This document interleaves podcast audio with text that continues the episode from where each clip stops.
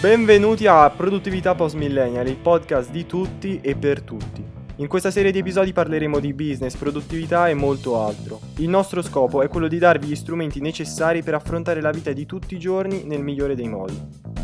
In questo glorioso episodio esploreremo la teoria del goal setting, ovvero il porsi degli obiettivi sensati, impegnativi, ma che vi aiuteranno a raggiungere i vostri sogni. Dalla definizione di smart goals passeremo a tecniche su come agire e come arrivare a completare i vostri sogni in piccoli step. Durante la ricerca che abbiamo fatto siamo rimasti sbalorditi da quanto c'è da sapere sul come porsi gli obiettivi. Anche noi abbiamo imparato molto ed è per questo motivo che non vediamo l'ora di presentarvi le cose che abbiamo appena scoperto. Allora, innanzitutto cominciamo col definire cosa sono gli obiettivi smart e come avere degli obiettivi intelligenti che hanno uno scopo preciso e che vi fanno arrivare a completare i vostri sogni. Smart è un acronimo che in inglese vuol dire intelligente, quindi come porsi degli obiettivi intelligenti. E questo acronimo sta per S per specifico, poi misurabile, azionabile, rilevante e limitato nel tempo. Allora, come facciamo a sapere se un obiettivo è specifico? Un obiettivo è specifico quando combina le nostre ambizioni con le nostre passioni. Allora, ovviamente deve poter combinare le nostre ambizioni perché deve essere qualcosa che noi veramente vogliamo con le nostre passioni, perché unendo le passioni alle ambizioni c'è grande possibilità di eh, continuare nel tempo a cercare di raggiungere questo obiettivo. Poi l'obiettivo deve essere misurabile e qua introduciamo l'idea dei key results,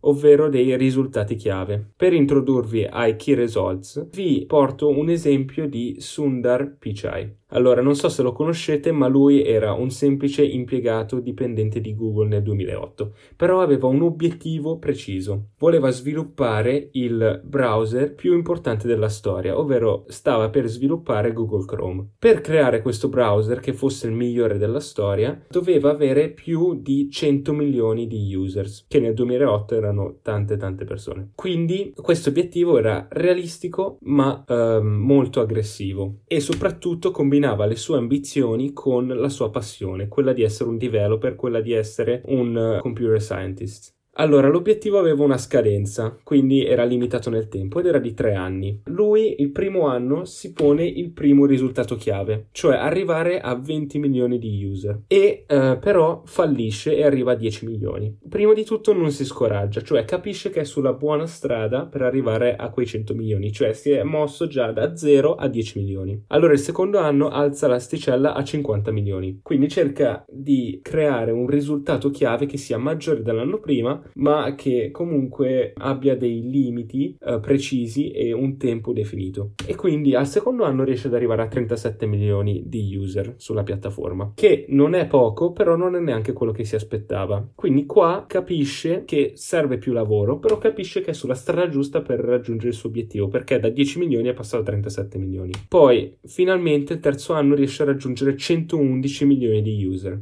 Quindi in tutto ciò lui ha scomposto questo grande obiettivo che era molto specifico perché combinava la sua passione con la sua ambizione, però era molto esteso nel tempo, quindi lui lo riduce in tre piccoli risultati chiave che riesce quindi a maneggiare con molta più facilità e facendo ciò arriva finalmente a completare il suo grande obiettivo e quindi arriva a creare poi quello che sarà Google Chrome che noi tutti usiamo adesso. Allora Sam, dici qual è l'altra tecnica che secondo noi è una delle migliori per arrivare a completare i propri obiettivi. Allora, questa frase che sto per dire potrà sembrare non avere senso, però se vuoi raggiungere i tuoi obiettivi non ti devi focalizzare su di essi. Ma cosa vuol dire? Gli obiettivi sono qualcosa che noi ci poniamo, ma sono fuori dal nostro controllo. Quello che noi possiamo controllare, quello su cui noi possiamo focalizzarci è il nostro comportamento. Quindi prendiamo per esempio una dieta. Se noi iniziamo una dieta con l'obiettivo di perdere 10 kg, se si rimane concentrati su di essi, sul perdere 10 kg, non lo si raggiungerà finirà mai. Invece se ti concentri solo ed esclusivamente sul tuo comportamento e escludi dalla tua testa il fatto che devi perdere 10 kg, ce la farai. In quanto controllandoti sul tuo comportamento potrai focalizzarti sul cibo che mangi, sugli esercizi che fai e su tutto il resto. Quindi la morale del, del discorso è che il mindset non deve essere il risultato in sé, non bisogna pensare solo al risultato, ma bisogna pensare, focalizzarsi su ciò che noi possiamo controllare, ossia il comportamento. Una volta posto un obiettivo a lungo termine, il comportamento deve essere regolato tutti i giorni, deve essere costante. Tutti i giorni bisogna fare qualcosa per raggiungere quell'obiettivo finale senza però pensarci. La chiave per affrontare tutti i problemi è affrontarli poco per volta. Per esempio, Novak Djokovic, quindi uno dei tennisti migliori di tutta la storia, non può controllare i suoi obiettivi, non può controllare la vittoria di un torneo in sé, ma può controllare quello che fa tutti i giorni. Per arrivare a quella vittoria finale servono dei piccoli passaggi che devono essere attuati quotidianamente. Ma che cosa intendo per approcciare i problemi poco alla volta? Intendo che servono dei piccoli miglioramenti marginali per arrivare a un obiettivo molto più grande. Novak Djokovic, infatti, partì nel 2004 e nel 2005 che vinceva esattamente il 49% dei suoi punti.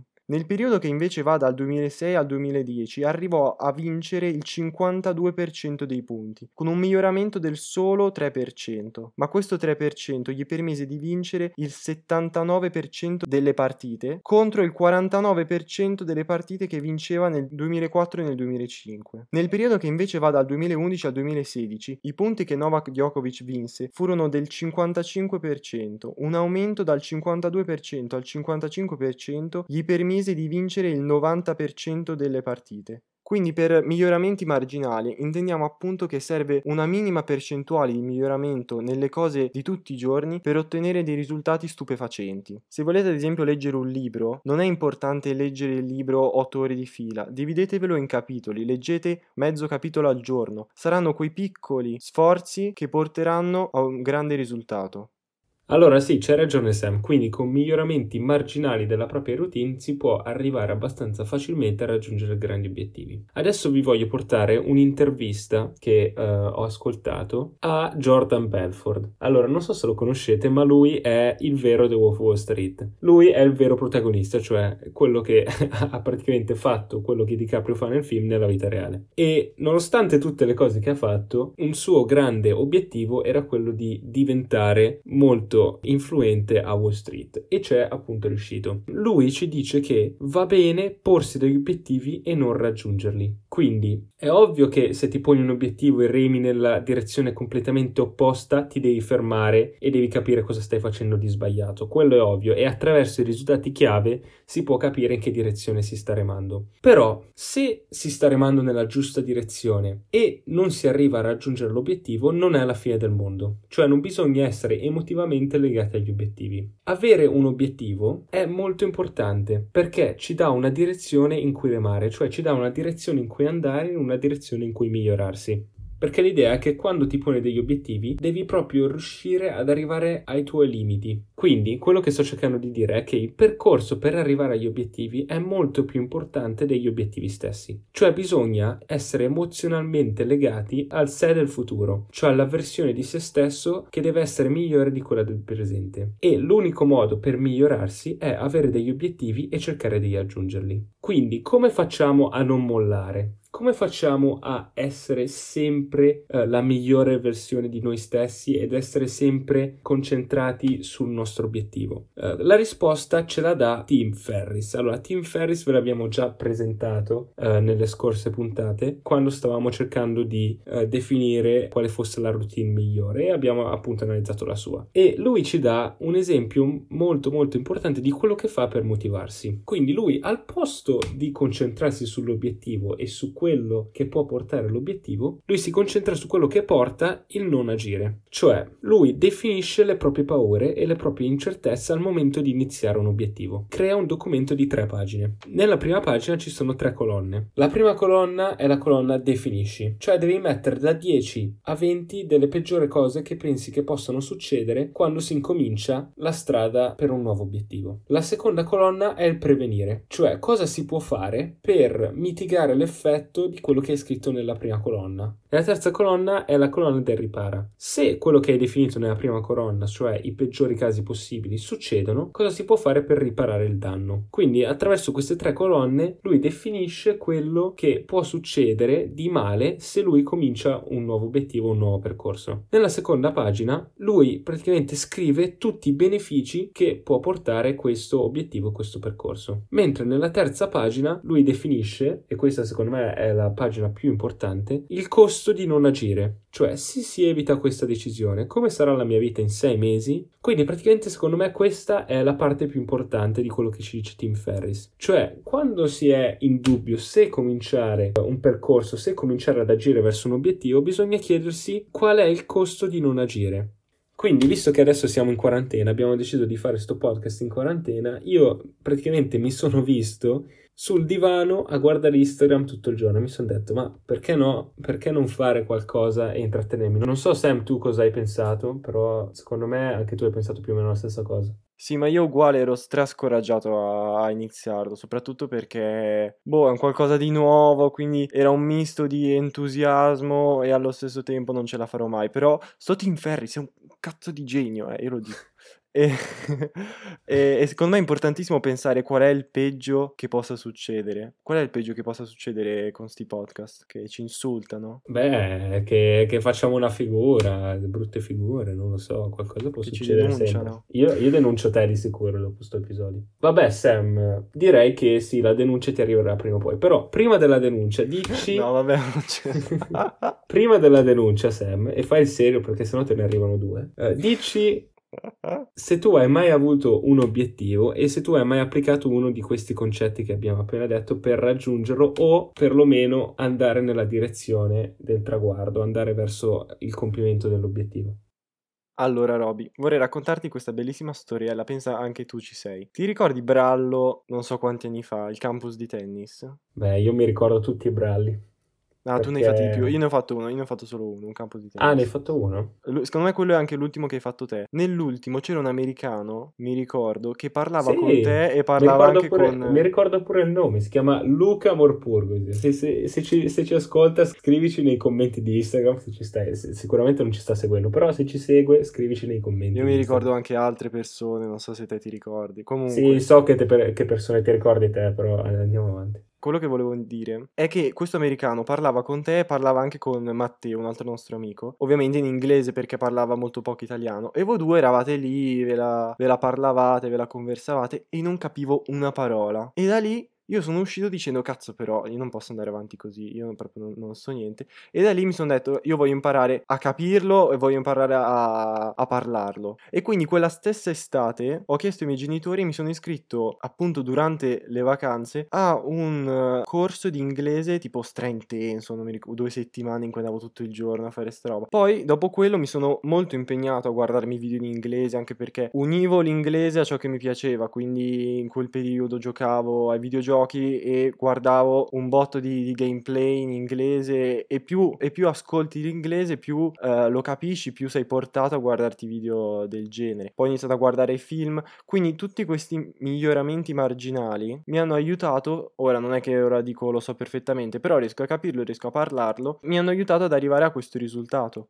No, no, infatti sì, dico, il tuo è proprio non sei arrivato all'obiettivo perché non sai parlare inglese, però eh, praticamente il, la, il, il, percorso verso il traguardo almeno qualche parola la dici, cioè tipo hello, uh, my name sì, is no, Samuele, almeno que- verso il traguardo ci sta arrivando. No, a parte gli scherzi, però mi piace questa storia, bravo Sam, e non lo sapevo anche. No, e poi sono anche andato, pensa, a Londra a lavorare. Un'esperienza veramente assurda, cioè mi sono divertito un po'. Beh, poi andavamo anche in Irlanda insieme, no? Andavamo in Irlanda, però mentre lavoravo poi c'era questa thailandese del ristorante che non si capiva un po'. Eh, basta, non vogliamo sapere, dai. Va bene, andiamo avanti, dai, andiamo avanti, racconta la tua storia. No, prima di tutto, come, come hai fatto a romperti il piede? Perché già ve la spoilerò. Prego. Ah... Bellissimo. Allora, questa storia è una storia molto strana, intrigante e vabbè, dai, andiamo avanti. Ah, allora, io un giorno stavo su un bel ciliegio. No, sapete quei bei ciliegi dove si raccolgono le ciliegie a maggio dopo una serata fuori dove hai dormito due ore? Ok, quando sei su un ciliegio così, um, cerca di non buttarti giù dal ciliegio perché poi succedono cose strane. Però io questo consiglio non l'avevo sentito in nessun podcast, quindi voi ritenetevi fortunati. E mi sono, lanciato, mi sono lanciato giù dal ciliegio. E mi sono rotto tre metatarsi. Non so se sapete cosa sono i metatarsi, ma praticamente nel piede ci sono le falangi, che sono le dita dei piedi, e poi se si continua verso il centro del piede, quelle ossa al centro del piede sono i metatarsi. Bla, bla, quindi bla. io, sì sì, quindi io eh, ci sono cinque metatarsi e sono riuscito a rompermene tre lanciandomi giù da un ciliegio perché nessuno me l'aveva detto in un podcast. E quindi sono dovuto mm, essere ricoverato d'urgenza e poi fortunatamente mio zio, grande zio, se, se ci sei, sei un grande. E... Mettici like alla foto su Instagram. Sì, sì, mettici, ecco, ecco, sì. Allora, mio zio fortunatamente è un ortopedico, quindi sono riuscito a farmi operare due o tre giorni dopo e quindi il 3 di giugno io ero col piede ingessato che non riuscivo neanche a camminare. E io sono uno uh, a cui piace molto muoversi, a cui piace lo sport, quindi quello era un periodo molto difficile. Però durante quel periodo mi sono messo in testa un obiettivo molto pazzo. Allora, mio zio mi aveva detto che per ritornare a camminare ci volevano uh, uno o due mesi, per ritornare a correre ci volevano almeno sei mesi. Però io mi sono detto, ho tutta l'estate, non faccio niente, posso concentrarmi su questo obiettivo e riuscire a correre 10 km a settembre. Ovviamente, visto che mio padre e mio zio sono dottori, io questo obiettivo non ho detto a nessuno nessuno perché mi avrebbero fucilato all'istante. Però Però allora giugno passa e ovviamente non riesco a muovermi perché devo stare in tutore 4, 4 settimane.